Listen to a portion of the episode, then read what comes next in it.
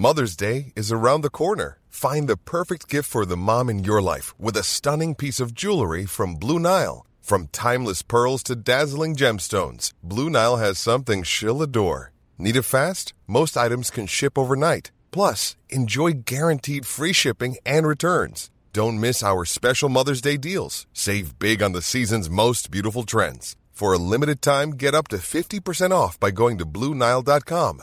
That's Blue Nile.com.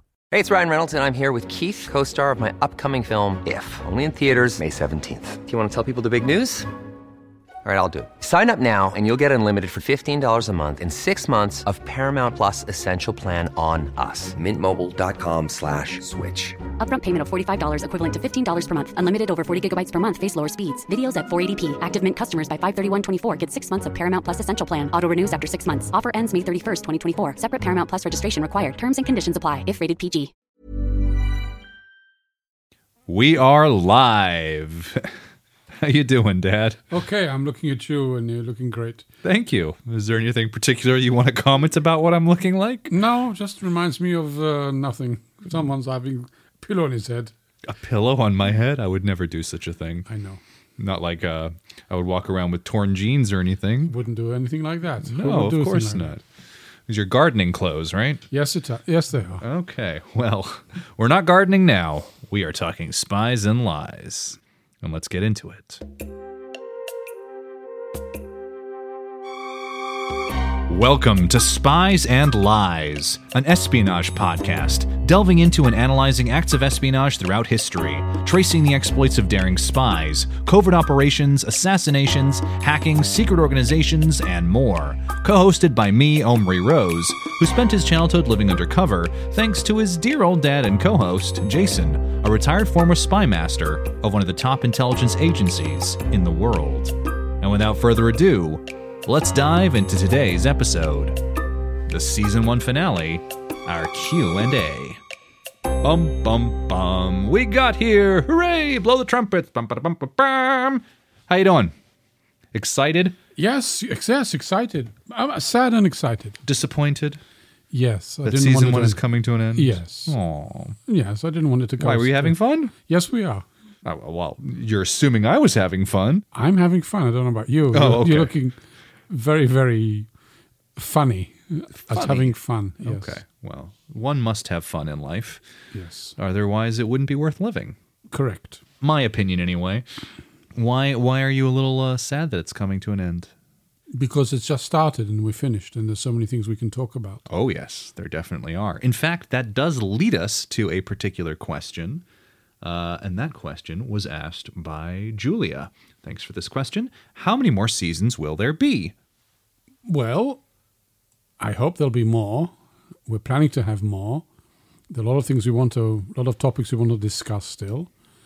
And from time to time, we'll do specials like we did uh, this week, according, you know, current affairs issues. So you never know. Are you recommending for Putin to invade other countries so we have more topics to talk about? I think that's the wrong question to ask me, and I think our viewers would not be happy about that question. no, but China. What about if China invades somewhere? Would that would that be If acceptable the to you? penguins in Antarctica start invading Chile, then we can talk about that as well. what An about the cats in Cambodia? The cats in Cambodia? Yes. The cats in Cambodia. Let me think. I don't know if I have intelligence about that. I know the dogs are in trouble because they've been running away because they've been hunted. Mm. Well, I guess I should answer fully. We we are planning on having other seasons. I have like over 90 episode ideas already and of course we're getting wonderful suggestions from our audience, so thank you for that. We will be launching season 2 I hope sometime later this year, depending on how things progress. What we try to do is record a couple episodes ahead of time so we have kind of a backlog so that we can release them weekly even if we kind of miss out on our own weekly recording sessions during the season run so that you know there's no backlog of waiting between stuff. And of course we'll take suggestions and be working those into the season as well, Well, we could say that even in this season, we got suggestions as the season was going along, and we added a special one accordingly because we thought it was appropriate. absolutely That was on the Cold War, if you remember. yes yes of so course that was a, I thought was a good addition to add to it. And actually, we're looking forward to to the next season. yeah yeah we're looking forward to to more there's Yes. a lot of great stuff to cover Yes. still Thank you for the question. yes yes yes yes Let's go on to another question. Laor asks, Will we do an episode dealing with sabotage, like uh, resistance or partisans of World War II? And what is the most requested topic or episode, if we can reveal it? We had a few of these that are like, if we can talk about them, if you're allowed to say, which is Well, I think for we our can allow we are allowed to talk about the most listened to, uh, episode, right? What do you think it was from your for, at the moment? Well, technically, the most listened to episode is episode one because that's where people start. But I think um, after that is is Casanova.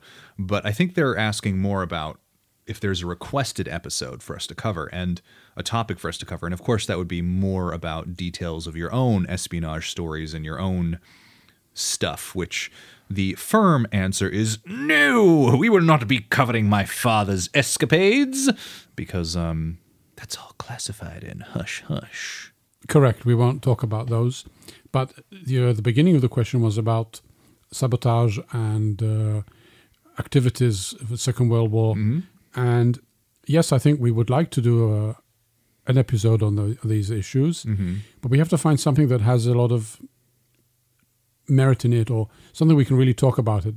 Because just an, a sabotage mission without any intelligence to do it, it's then it's like maybe like a history lesson, and we're looking at it from the point of view of the intelligence side of things as well. We have- so we have to find yeah. that something that has the right balance to it. We have some great World War II stories that we do want Yes. to cover. Yes. Um, in season one, we did talk about uh, partisans and resistance groups through the Virginia Hall episode, and we will cover more of that. And if we find a particular group that uh, carried out a lot of activities that's um, that has information out there that we can kind of explore and research, then for sure we're we're definitely interested. And if you have a particular group or story that you think would be good for us to cover, send it our way, and we'll look at it for season two.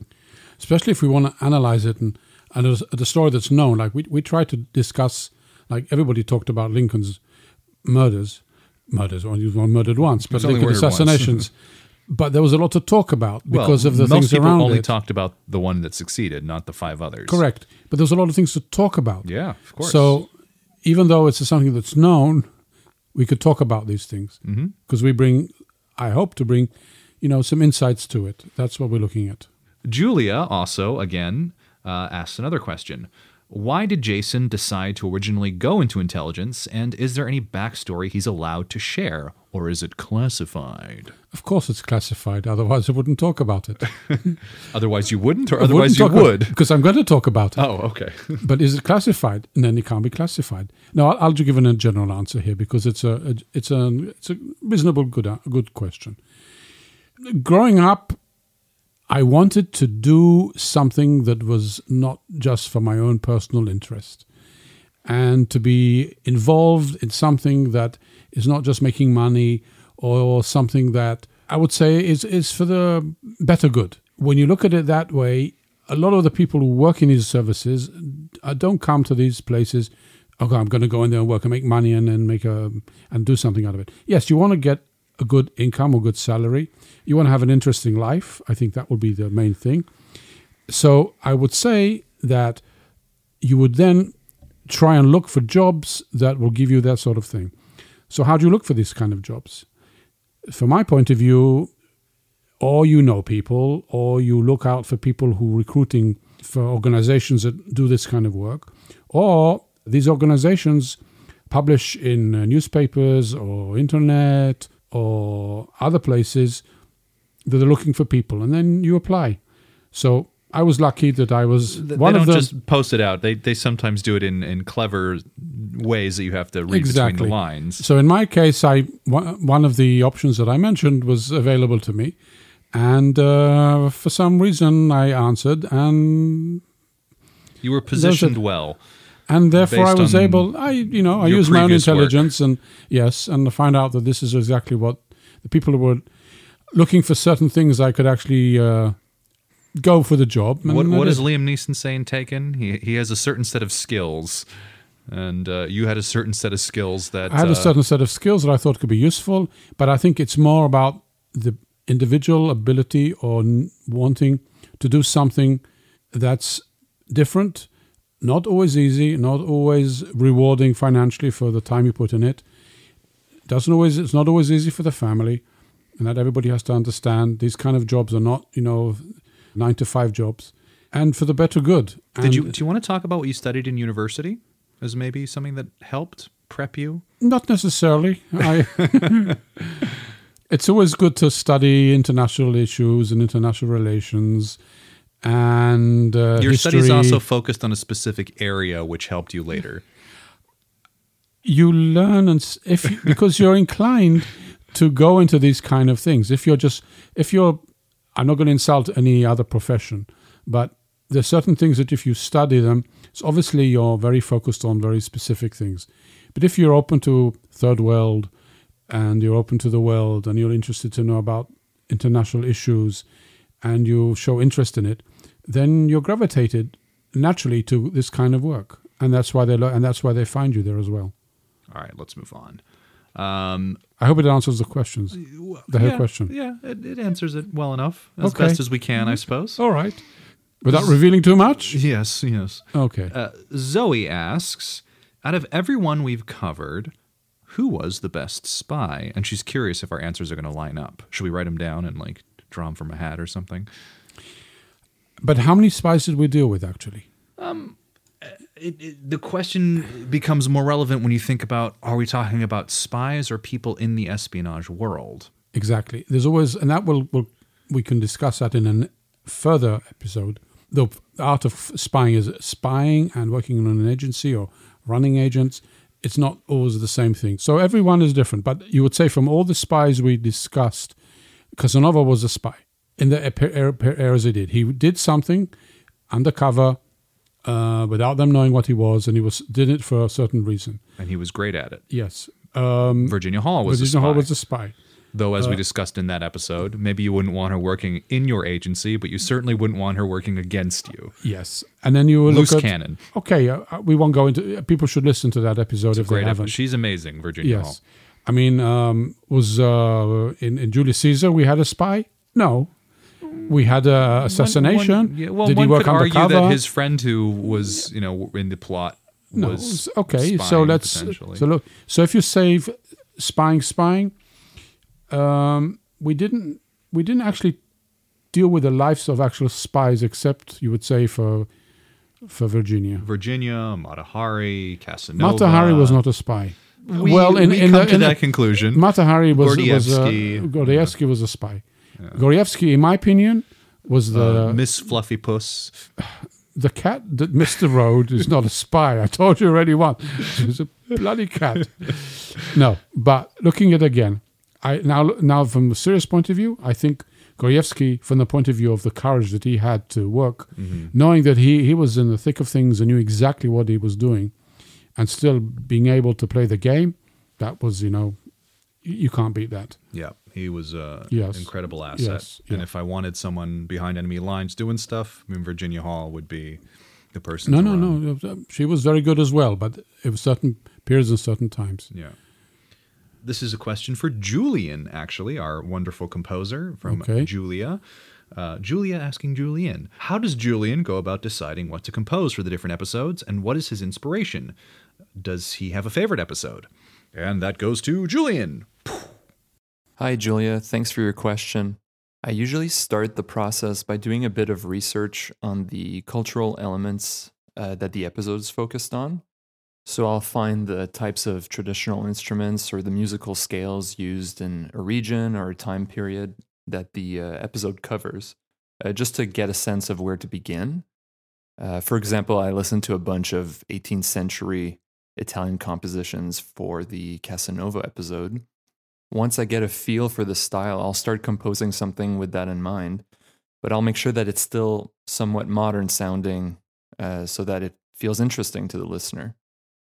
A big inspiration for me is video game music, uh, especially strategy war type games like uh, Civilization or Age of Empires. I find it totally fits the world of spies and lies like video game music, I tried to create a score that's a solid backdrop to what's happening in the show. So balance is crucial for podcast music.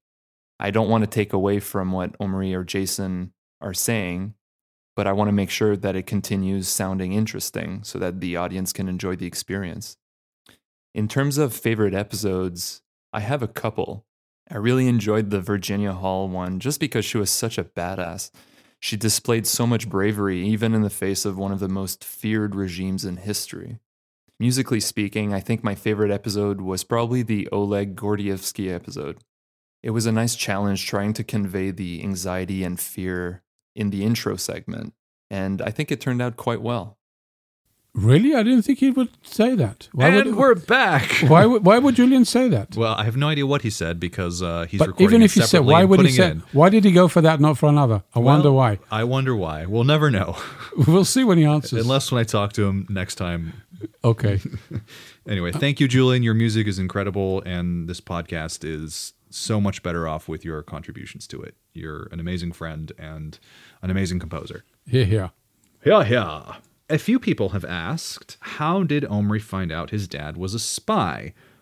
Well, I think the first issue with this question is the terminology of spy. We're, we're kind of playing fast and loose with the terminology at the moment. I'll, I'll broaden the question to say, how did Omri find out that his father was working in the field of intelligence or espionage? That would be the, that would be the right question to ask under the circumstances or how when did Omri actually know that his father is not what he thought his father was? Well, that's well, a different question. Well, uh, first of all, his father was his father. That's number one. Look, basically, there were times that in my family, there were certain questions that would be raised internally, not with my father, that were like, some things don't necessarily add up. And so we kind of assumed and guessed what my father was involved in. And when it was officially, formally revealed, it didn't come as a surprise. It was kind of, yeah, well, we kind of guessed that, you know? So how did I find out? It, it was formally told to me over a, a, a table, dinner table one day. Technically, is how it was formally found out. Obviously, when Omri was younger, there was no point of telling him things that he would just be a burden on him, and better for him to know one story than another story.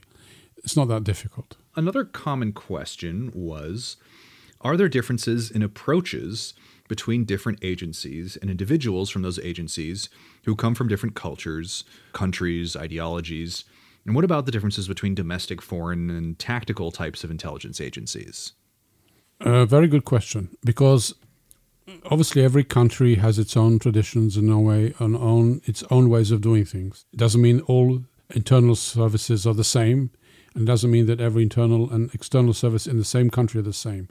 But every country has its own culture. Every country has its own way of doing things. Yeah, like um, Mediterranean cultures have siestas, and that reflects on their approach to life. And it's not to say that intelligence agencies take siestas during the middle of the day, but it, certain it, ways of doing things. Correct, but as well a matter of threats and of what course. threats of the country has. And so every intelligence and security service have different approaches towards it. But then in each country, if you look at it, if it's external and internal services, it's different DNA. It's mm-hmm. a different way of working. If I would ju- just to give an example, internal services would be more they're working in their own country um, with the backing of their country, with all the documentation of their country, and they're not afraid to do anything in their country and usually they work not as individuals, but they have a lot of support and groups behind them. Mm-hmm. The external service will work outside their country, usually not always with the support of the foreign country. So therefore, there'll be less numbers, less people, and you'll be more alone doing the work. Mm-hmm. So it's a different kind of person that you're looking for. It's not normal to have someone who can work internally and then work externally. It's mm-hmm. a different, a different kind of work completely, and the targets are different yeah. as well. Speaking of Virginia Hall, for instance, you know, uh, as a perfect example, so go listen to that episode again. You know, when she was in the field, excelled and all this stuff, but then when she was in the office, she had more trouble. Even though even though same, it was the same service, correct. But you know, internal services have a it's a different kind of work than external services. Yeah and to just echo what you were saying about the cultures and i guess i said it as well before you know if you think about like let's say American problem solving on a grander scale and a generalization is America's a very wealthy country. They tend to solve problems with bringing more assets and revenue towards it, right? They have the economic power to solve problems. And so the agency would be more well financed and solve things more through money, as we've seen in our episodes that we've discussed. And maybe a poorer nation uh, would have to solve problems in a different way. You know, so consider the cultural identity of a nation, and that reflects on how an agency would function. Would you agree? Yes, and and working in your country is always going to be easier, or I would say not easier is maybe the wrong word, but you have more potential of succeeding than working in, in outside, and therefore the skills you need to make the success work better are different. Okay. Hey, it's Ryan Reynolds, and I'm here with Keith, co star of my upcoming film, If, only in theaters, May 17th. Do you want to tell people the big news? All right, I'll do it. Sign up now and you'll get unlimited for $15 a month in six months of Paramount Plus Essential Plan on us. Mintmobile.com slash switch. Upfront payment of $45 equivalent to $15 per month. Unlimited over 40 gigabytes per month. Face lower speeds. Videos at 480p. Active Mint customers by 531.24 get six months of Paramount Plus Essential Plan. Auto renews after six months. Offer ends May 31st, 2024. Separate Paramount Plus registration required. Terms and conditions apply if rated PG. Hiring for your small business? If you're not looking for professionals on LinkedIn, you're looking in the wrong place. That's like looking for your car keys in a fish tank. LinkedIn helps you hire professionals you can't find anywhere else, even those who aren't actively searching for a new job but might be open to the perfect role. In a given month, over 70% of LinkedIn users don't even visit other leading job sites. So start looking in the right place. With LinkedIn, you can hire professionals like a professional. Post your free job on linkedin.com slash people today. BB George um, asks, when did we decide to make the podcast and how long did it take to come together? Was there any hesitation to do it? Hesitation even today, if we want to do anything. Yes, uh, I think it took us. I mean, Omri, you can answer this better than I can, but uh, I think for, for two years now we've been. So uh, yeah, two plate. years ago is when I came up with the idea of kind of put it together, and I pitched it to you. And of course, when I pitched it to you, you're like, "Are you crazy? I just retired, and you want to get me killed?" um, so it, you were very hesitant, absolutely, at first, and I was very uncertain as to what the nature of the podcast would look like because you've of course never really discussed anything publicly or been much of a talker, so to speak. Uh, so yeah, two years ago, came up with the idea. We discussed it back and forth. Uh, we decided to test to record a, a proof of concept episode, which was uh, Julius Caesar, because of course you didn't want to touch anything modern, and that was very safe in the past. Uh, some of that episode wound up in our final episode. We pitched it around, we got feedback, we saw that there's potential for it, and then we released our show in November. So, about a year after initially coming up with the idea, we released the first episode. And um, yeah, that, that's how it came together. Well, we, I asked myself, will it be interesting to talk about things that I can't talk about? and uh, and then I think we found a format where we can say a lot without revealing too much, and still make it interesting. And after the Julius Caesar episode, where we really had a lot of things to say, actually it was much longer. Our first take was much. uh, It was nearly a year, an hour and a half, I think. A year and a half. A year and a, a year and a half, an hour and a half. It was an hour and, and a half. It was an hour and forty minutes actually. Our first ever recorded session. We weren't in in person at that time. We were recording remotely as well, which immediately we realized was not as great of an idea. Corona, Corona. Yeah, that's kind of how everything happened. And Corona was a factor too. You know, looking at things that I could do. I was already involved in the podcast world. I'm a voice actor. I do a lot of voice work. So I was thinking about what kind of podcast would be interesting to work on. And because my father had just retired and we have a good relationship and do? thought it'd be fun to to work together. How wrong was I? Mm. Um, Says the man with a pillow on his head. I do not have a pillow on my head. I don't know what you're talking about. Okay. Uh, I do actually have a pillow on my head. Anyway, Laor asks, what are the differences between industrial and government espionage? And I would assume just government espionage just kind of has more resources behind it. Yes, um, I would say that's the same tools. Mm-hmm. But of course, you're working for different reasons. Industrial, you would say it's even governments these days, you know, they want to steal information or uh, they want to know what goes on to help their economies and to have safe time for their own economies or for own factories to make a better product. So that's part of what organizations do. So there's no real difference from that point of view. The difference is, would you say, if it's just for making profit, then it's a different element to it. It's more of a financial issue of how much resources you're willing to put in as a, as a private company. But if you're if you're an agency, you're trying to go into finding out what companies do for the government, then it's one thing. If it's an individual who wants to take understand what another company is doing because they need it for their own profits of their company, then I don't think they don't have they don't have the tools that a normal com- normal. Of course, they don't have the tools that an agency would have. Right. They may not have the tools, but I suppose sometimes private organizations might not also have the restrictions or moral qualms in certain aspects. Well, if they want to recruit someone, it's possible. It's in plenty of films that you see all around. You see it.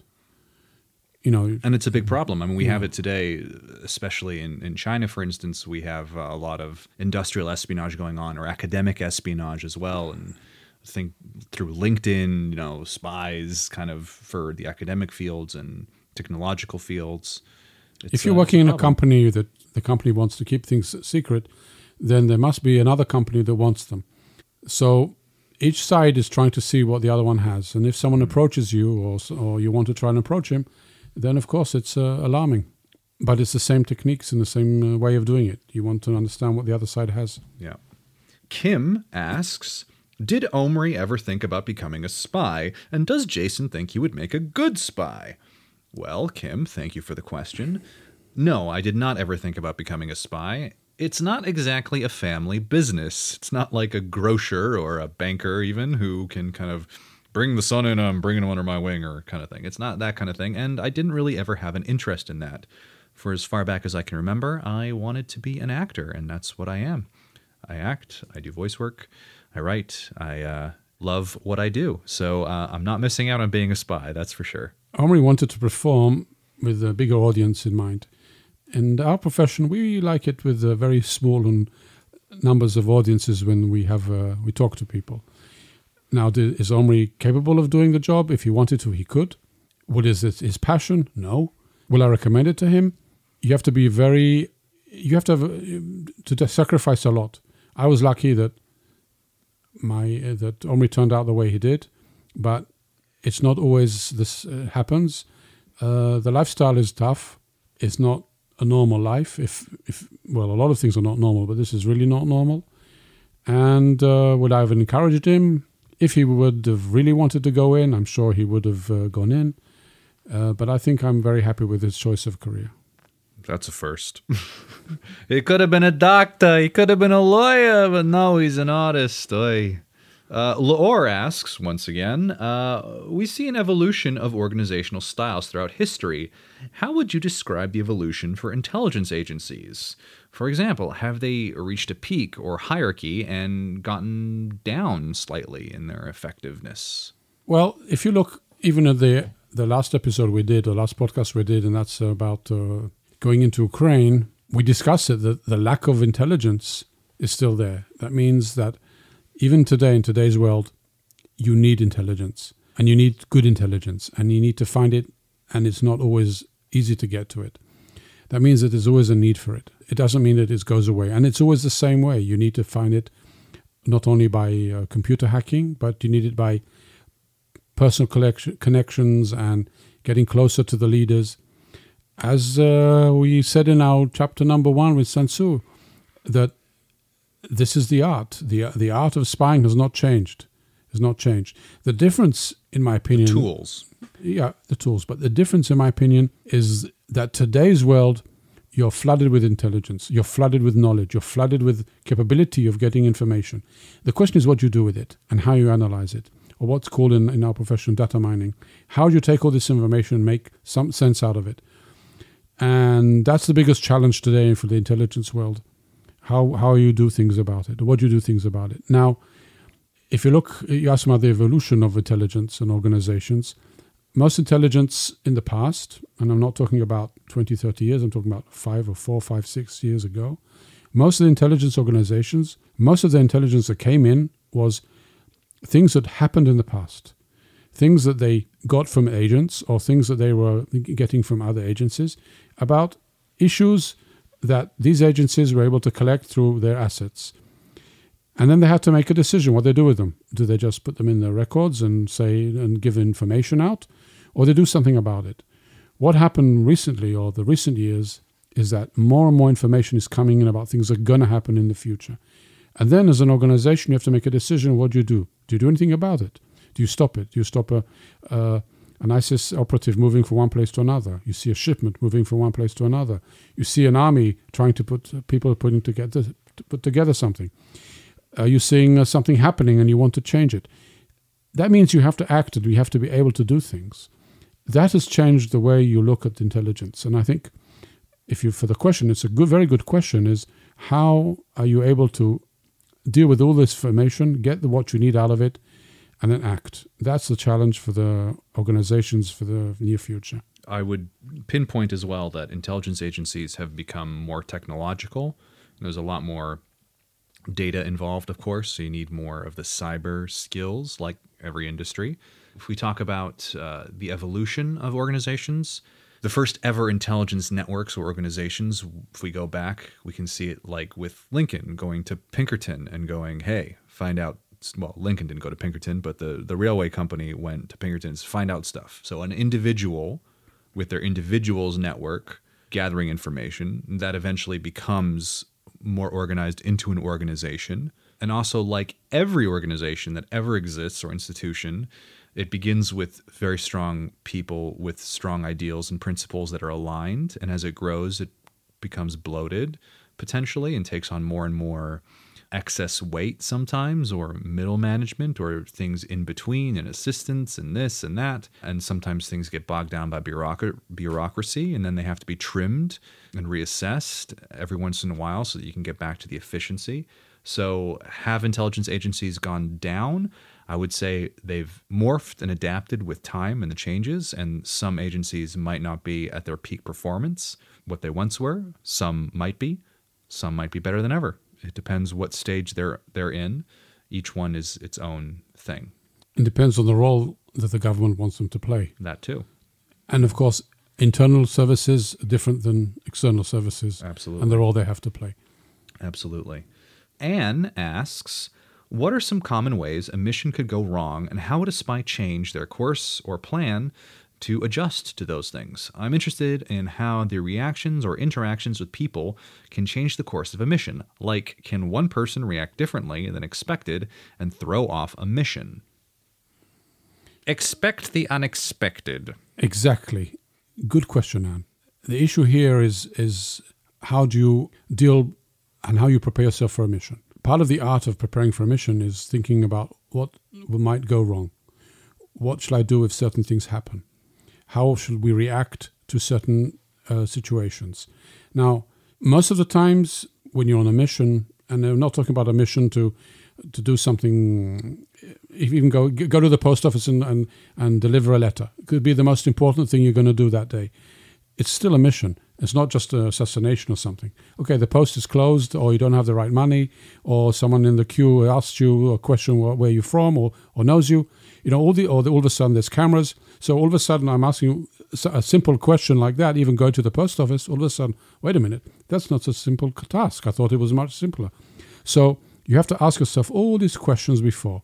Now, if you send someone to a mission and you don't want him to be caught and you don't want him to get compromise everything, you have to discuss all these issues. Now, if you already thought about all the issues and they do happen as they, as you go along, then you solve the problem because he knows how to react. The art is to for the person that goes on a mission and things happen that are not thought of, how does he react and how does he play out? And the goal here is that whatever he does, he has to take care of himself first of all and his safety and security. The mission is important, but not the most important thing. So if he understands that the scenario that came up in the mission is that he cannot perform it because of certain things that happen, that's okay. but his set of skills will allow him, or hopefully allow him, to fulfill the mission using the skills we mentioned that interaction with different people. So each person might interact in a different way, but you have to prepare yourself before it. Right. Look, I mean, if you think about it in um, chess terminology for a moment, and I'm not a chess player, so I might butcher this, but you have a certain set of openers that's kind of been established in the chess world of how you open the chessboard and move your pieces. And it kind of follows somewhat of a similar pattern. But at a certain point, if someone does something unexpected and moves a piece in a certain way, yes, you kind of have the beginnings of how you react to that, but then it gets into so many variables that you can't have planned for everything. So, in that sense, in your delivering a letter kind of scenario, I'm sure any agency would have or organization would have planned okay what do you do if the post office is closed? These are your options. What do you do if you know the taxi cab doesn't arrive? What do you do if there's agents at the door? What do you do if you lose the letter? What do you do but they probably didn't think about what do you do if the post office is closed and then a spy cat walks down the street and you realize it's a spy cat you know there's only a certain number of scenarios that you can plan yeah. for so but you have to train your people well to do the job and you have to trust them. So, someone like Virginia Hall in this instance, who proved to be quick on her feet in spite of the, uh, the one leg, would be great in adaptability. Did she have a cat? I don't think she had a cat. But she had a goat or a cow. What was it? For the made cheese, didn't uh, she? Yeah, she had cows at a certain point, right? Because she made her own cheese. That yes. was. I mean, I don't know if they were her cows, but she had access to cows. Yeah. Julia asks, Omri, as an actor, do you feel going through this you've gotten more background for whenever you will play a spy? Does it make you want to audition for more spy roles?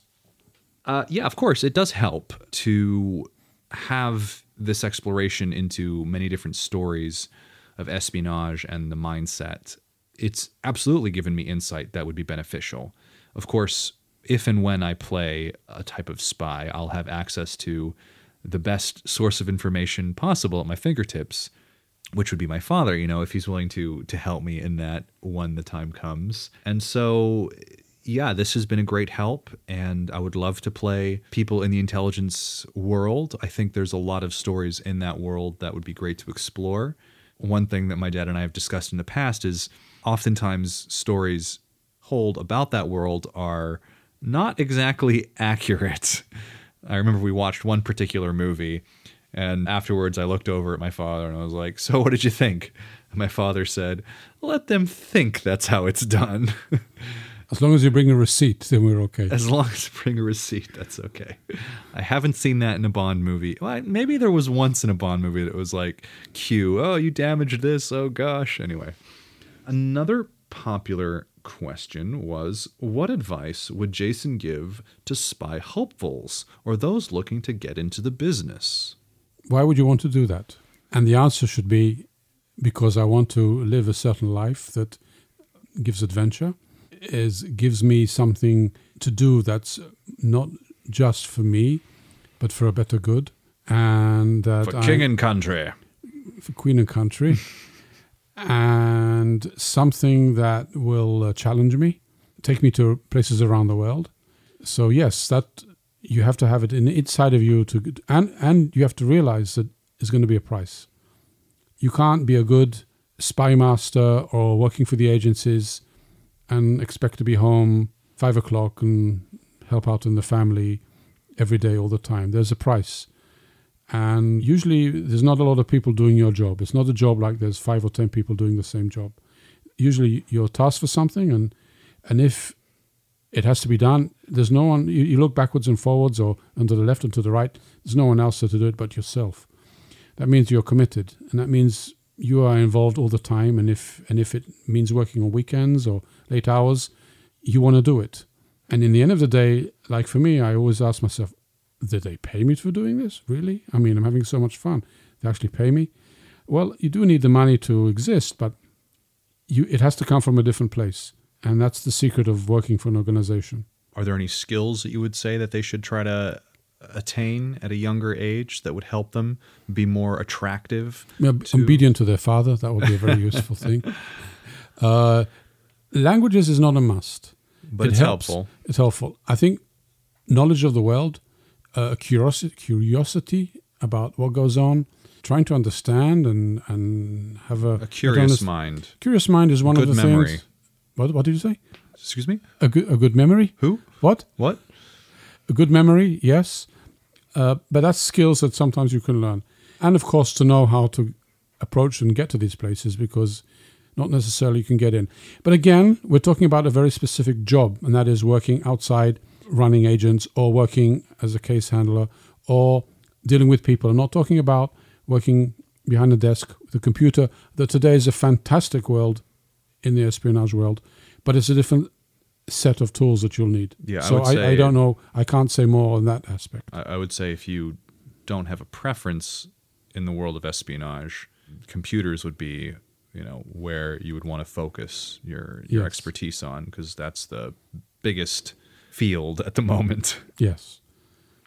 For our final question, Already? yes, Alex asks, "What does Jason do now that he's retired? What do you do now that you're retired aside from bug me all the time?" I, I I work in the garden. I grow flowers. I pick my fruit. Is that why your jeans are torn? Exactly. That's why I look at my nails and I see earth and I say, "Oh, I'm actually actually doing some real work for a change. I'm actually digging out weeds and eating the fruit of my land. What could be better than that?" Beautiful, beautiful. And then you tear a loaf of bread and give it to me, and I see the fingernails and I go, Oi! Ugh, You should have never taken bread from me. don't offer it to me. Take it anyway. Well, what he does is he leaves the old bread out, and I come visit. And he says, Have some bread, because I got a great bakery nearby. And I go, Oh, exciting. And I take, Oh, it's old. Then he just laughs and laughs and laughs. Oh, you've eaten the old bread. Hee hee hee hee hee. I keep it specially for you. You won't touch the thank new you. bread. It is hidden away somewhere else. Thank you. Appreciate that. You're welcome. so kind of you. you never really retire anyway, so uh, there's always uh, something going on. Uh, I seem to recall I've come and found you playing a few games every once in a while. Computer games is always good to uh, sharpen your mind, and uh, it's By nice. yetu yetuing, as you call It's- it. Yes, yetuing is one thing, but that's not the element. That's uh, the, the, the main thing is keep your mind going. It, it doesn't make a difference if it's real world or reality world, or it's a third three dimension world. As long as your mind is working and is thinking and doing things and planning for the next day, no matter if it's just a game, I find that stimulating and that keeps me going. Anything else you want to say About retirement, about anything? I'm looking forward to uh, season two. As am I.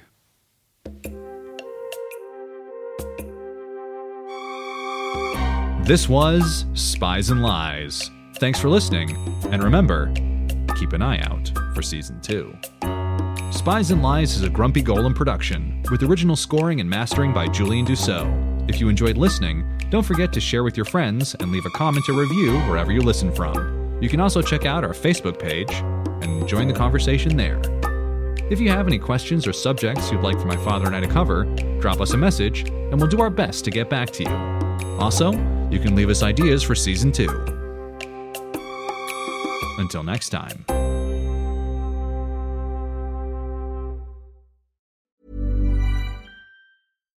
When we're on a budget, we still deserve nice things.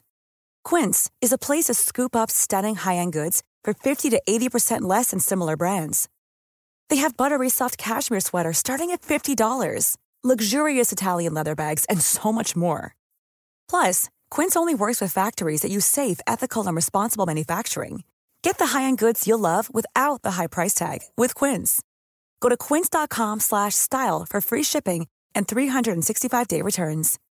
When you need mealtime inspiration, it's worth shopping Kroger, where you'll find over 30,000 mouthwatering choices that excite your inner foodie. And no matter what tasty choice you make, you'll enjoy our everyday low prices, plus extra ways to save, like digital coupons worth over $600 each week. You can also save up to $1 off per gallon at the pump with fuel points. More savings and more inspiring flavors make shopping Kroger worth it every time. Kroger, fresh for everyone. Fuel restrictions apply.